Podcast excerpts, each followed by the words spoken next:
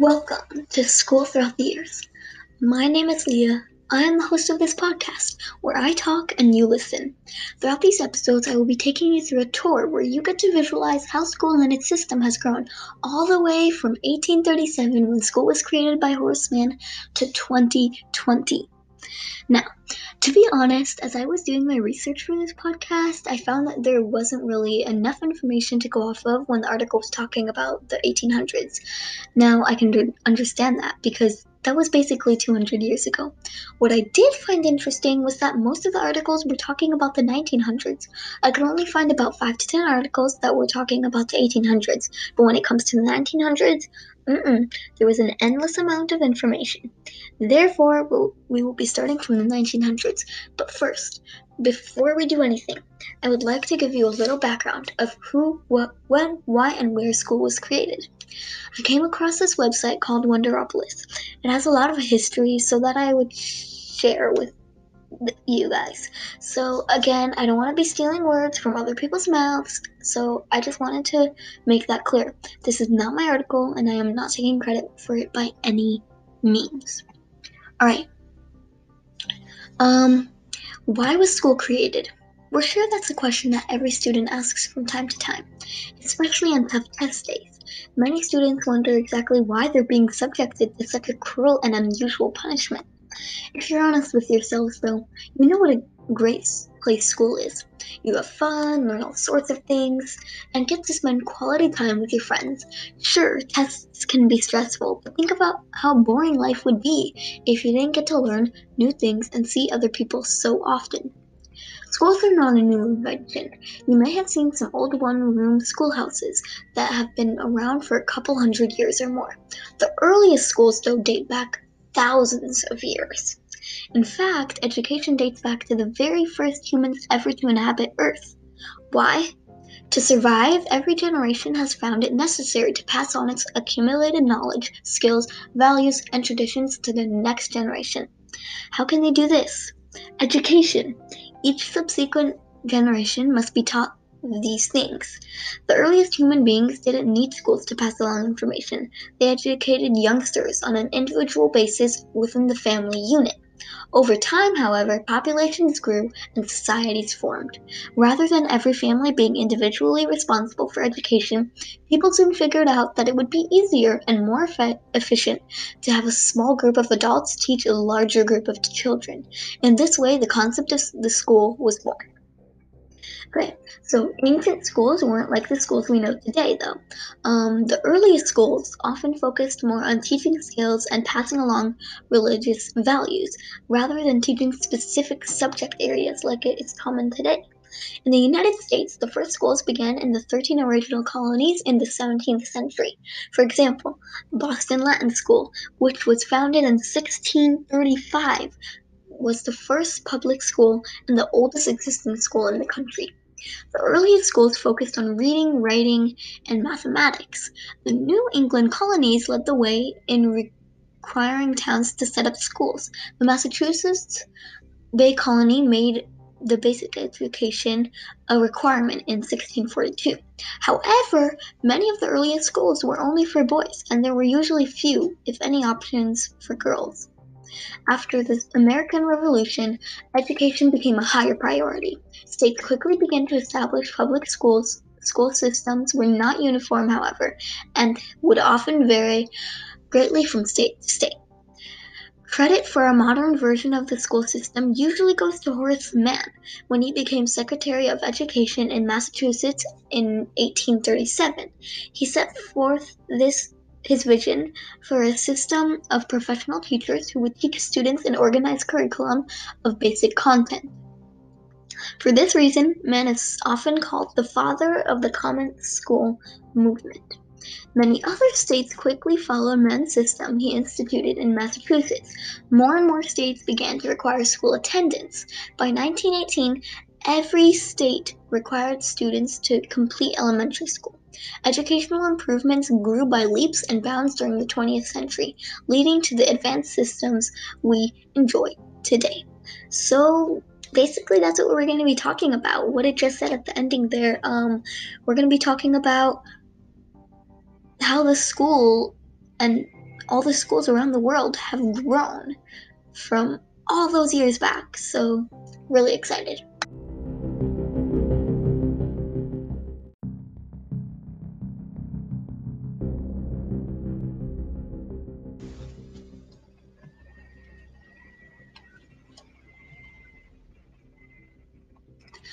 Welcome to School Throughout the Years. My name is Leah. I am the host of this podcast where I talk and you listen. Throughout these episodes, I will be taking you through a tour where you get to visualize how school and its system has grown all the way from 1837 when school was created by Horace Mann to 2020. Now, to be honest, as I was doing my research for this podcast, I found that there wasn't really enough information to go off of when the article was talking about the 1800s. Now, I can understand that because that was basically 200 years ago. What I did find interesting was that most of the articles were talking about the 1900s. I could only find about 5 to 10 articles that were talking about the 1800s, but when it comes to the 1900s, Mm-mm. There was an endless amount of information. Therefore, we'll, we will be starting from the 1900s.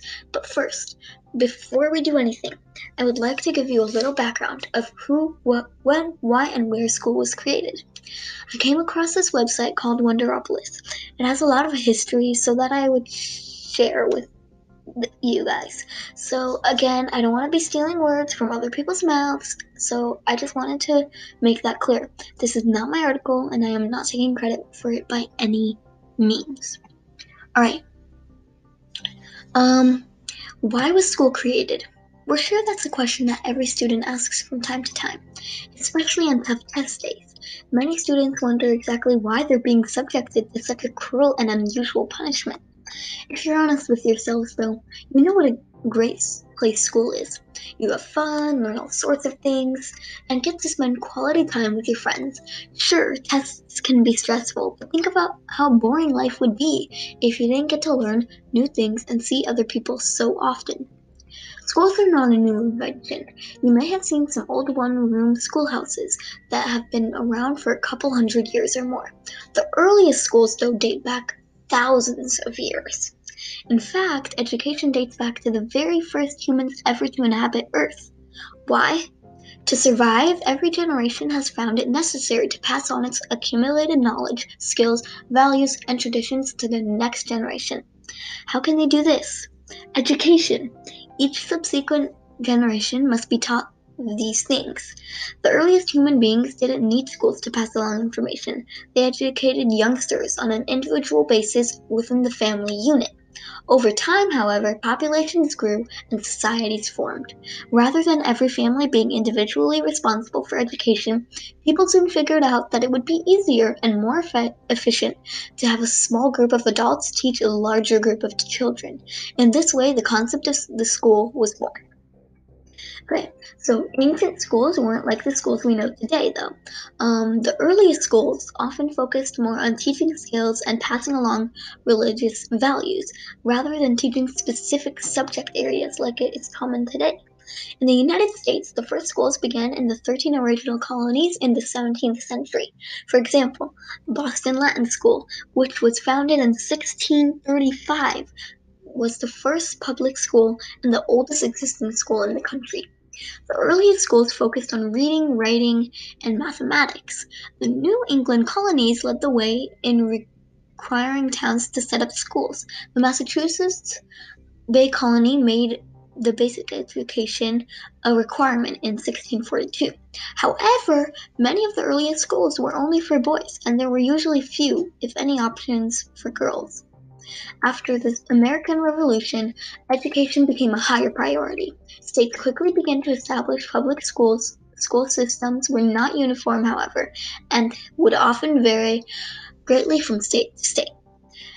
Credit for a modern version of the school system usually goes to Horace Mann when he became Secretary of Education in Massachusetts in 1837. He set forth this his vision for a system of professional teachers who would teach students an organized curriculum of basic content. For this reason, Mann is often called the father of the common school movement. Many other states quickly followed Mann's system he instituted in Massachusetts. More and more states began to require school attendance. By 1918, every state required students to complete elementary school. Educational improvements grew by leaps and bounds during the 20th century, leading to the advanced systems we enjoy today. So, basically, that's what we're going to be talking about. What it just said at the ending there. Um, we're going to be talking about how the school and all the schools around the world have grown from all those years back. So, really excited.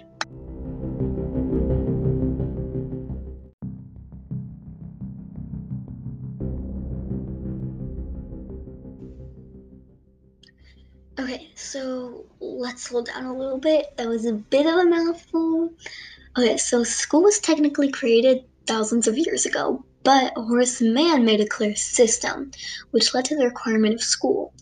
Now that we have that information stuffed into our brain, we can start with the 1900s. Let's go. Today's child labor laws would be unthinkable to early American families. With the exception of professional or fairly wealthy households, parents often couldn't make ends meet without children working for the family farms, pitching in at family businesses, or getting jobs in mills, mines, or factories outside the home. Some of those jobs are part of the reason why the school year, as we know it, doesn't start in January. Louise Basset, I don't really know how to pronounce that, but I'm just gonna call it that because why not? And her horse, Jane, navigated seven fields seven fields, and seven gates to get to school in Goldendale, Washington in the early 1900s. Check out these facts, guys, that will completely warp your reception of time. So, the 10th president of the United States still has living grandchildren. John Tyler was born in 1790 and was inaugurated. Please tell me that I pronounced that right as president in 1841. He had children with his second wife pretty late in his life, including a son, Leon Gardiner Tyler, who was born in 1853. Leon also had children in his later years. Leon Tyler Jr. was born in 1924, and Harrison Tyler was born in 1928. Both are still alive today, I'm pretty sure. So the last American Civil War widow passed away only about 10 years ago. Um, Maudie Hopkins, again, I hope that I'm pronouncing this right, was born in 1914, long after the end of the Civil War. But she married a man 67 years her senior. His name was William M. Again, hope I'm pronouncing this right. Sanchul. I'm just to say that. And he had fought for the Confederacy. He died in 1937. Hopkins lived to be 93 and passed away in 2008. The New York Times predicted that humans wouldn't be able to fly for at least a million years in 1903, the same year that the Wright brothers would later fly their plane. The New York Times commented on a disastrous failed flight attempt by a man named Samuel Pierpont Langley in October 1903. In an editorial, editorial called Flying Machines Which Do Not Fly, the Times made this now infamous declaration. The flying machine, which will really fly, might be evolved by the combination and continuous efforts of mathematicians and me- mechanicians in from 1 million to 10 million years. More like 1 to 10 weeks. In December of that very year, guys, the Wright brothers launched their first successful flights in Kitty Hawk, North Carolina. Hee hee hee hee hee hee hee. Okay, so now that we've learned about these cool facts, let's get back to the good old 1900s.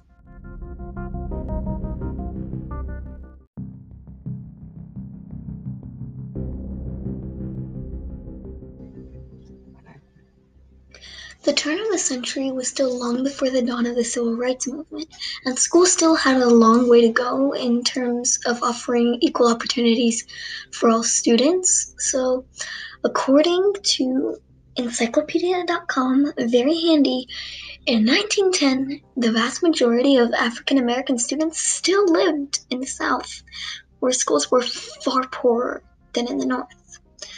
And average school years in the South were only like 121 days, and there were no attendance laws. Black teachers' salaries were dismally low, and public secondary schools for African American students were few and far between. At the turn of the century, only 51% of children aged 5 to 19 even went to school. Um, by 1910, though, the number had grown to a whopping 59% per the National Center for Education Statistics. Numbers were approximately 20% lower for non white students. So, yeah. Um, and most of those students only attended schools for a few years to learn basic English and math. In 1900, only 11% of high school age children were enrolled in school at all. So, yeah, I guess that's a really big difference from now with the number of people that were actually going to school. I mean, wow, that's very little from what we usually know today. Um, so, child labor on farms and, and cities was so common in the late 1800s and early 1900s that many states passed laws requiring large cities to provide evening elementary and high school education. One school official said at the time that parents were happy that their kids could finally get a basic education without quitting the farm work or outside jobs that they had during the day. Renata Nelson and her brother Harold attended a one room parochial school near Marshfield, Wisconsin, and their father was the teacher, says Renata's daughter, Janet Dubner of Sturgeon Bay, Wisconsin. He was also the pastor of the church. Being in one room definitely wouldn't fly today, especially during the pandemic. Yay! Um, misbehaving students in the 1800s and 1900s could get detention or be suspended or expelled from school. But they were also regularly spanked, paddled, lashed, or had palms or knuckles wrapped with a ruler. Although corporal punishment in schools is outlawed in, in most of the states today, it's legal in 19 mostly southern states, including Louisiana, Georgia, and Arkansas. Even preschoolers in these regions can be can be subjected to spanking and swatting in some areas. A national report from the 2015 to 16 school year shows that about 1,500 young children received physical punishment in preschool or pre K, mostly at schools in Texas and Oklahoma. So, um, although punishment isn't really physical punishment isn't really something that is happening in this time. Some states still have it. Um, Magdalene Becker started teaching in 1927 near Murray, Wisconsin. Her first class, guys, had 21 students, and usually now we do have less than that. Um, so yeah. Sometimes you have less, sometimes you have more, it really depends. But 21 can sometimes be a lot, or it can be very little for us right now, depending on where you're going to school. In the 19th and early 20th centuries, there was no public or school public school transportation across most of the United States. In rural areas, schools were meant to serve children who lived within a four or five mile radius, what was considered a walking distance back then. Some kids walked while others rode horses or drove buggies to school.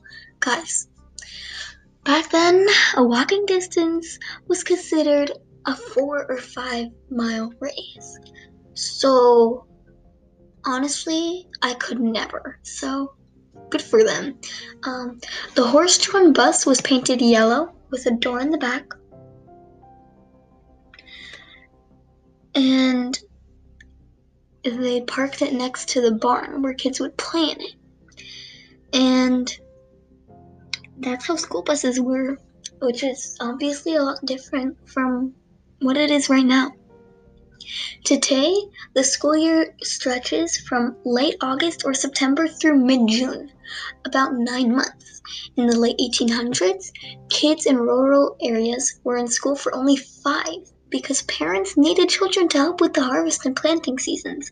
The school year got longer in the early 1900s as educating children became required by law and more public schools were built.